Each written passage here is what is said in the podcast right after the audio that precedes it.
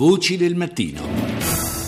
Andiamo lontano da Roma andiamo nelle isole, esattamente nell'arcipelago delle isole Egadi in Sicilia e andiamo a Favignana. Um, tanto così per dire, Favignana deriva dalla, da Favonius, Favonio è il termine con cui veniva uh, chiamato dai latini e i romani indicavano questo luogo proprio per il vento caldo che ricade in questa zona uh, d'Italia. A Favignana, sulla cima del monte Santa Caterina, a 310 metri sul livello del mare, si trova anche la fortezza dei Normanni e uh, questa uh, storia, la storia del castello, uh, si conosce ben poco, se non che in epoca borbonica fu utilizzato anche come carcere. Domina tutta la, la, la, valle, la zona, il castello oggi da bene demaniale è diventato bene comunale. La nostra Rita Pedizzi ha raggiunto il sindaco di Favignana che è Giuseppe Pagotto. Dal demanio militare poi è passato al demanio dello Stato e adesso è passato al comune e il comune così può eh, non soltanto fare un intervento di recupero, di,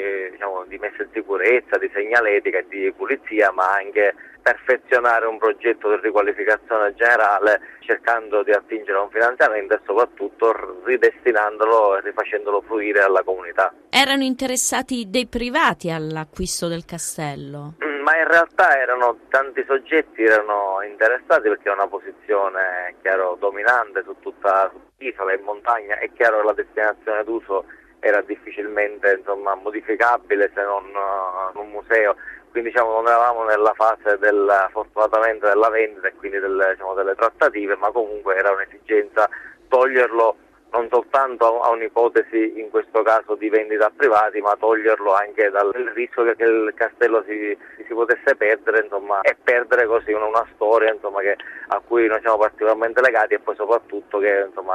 sia, per la posizione che per la struttura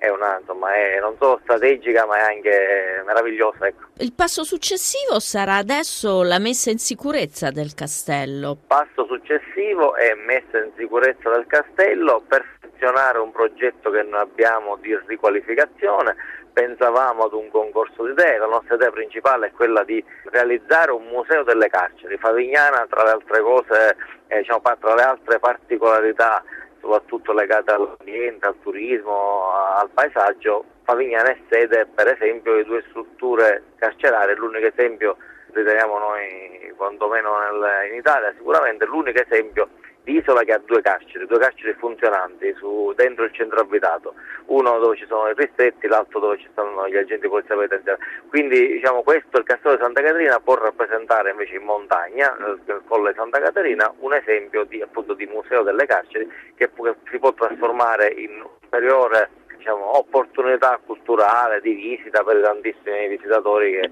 che volessero, che arrivano di solito a Favignana e a Legati, oltre un luogo dove organizzare eventi, manifestazioni, un osservatorio sul, sul Mediterraneo, insomma un centro polivalente che può, che può, essere utilizzato per scopi museali.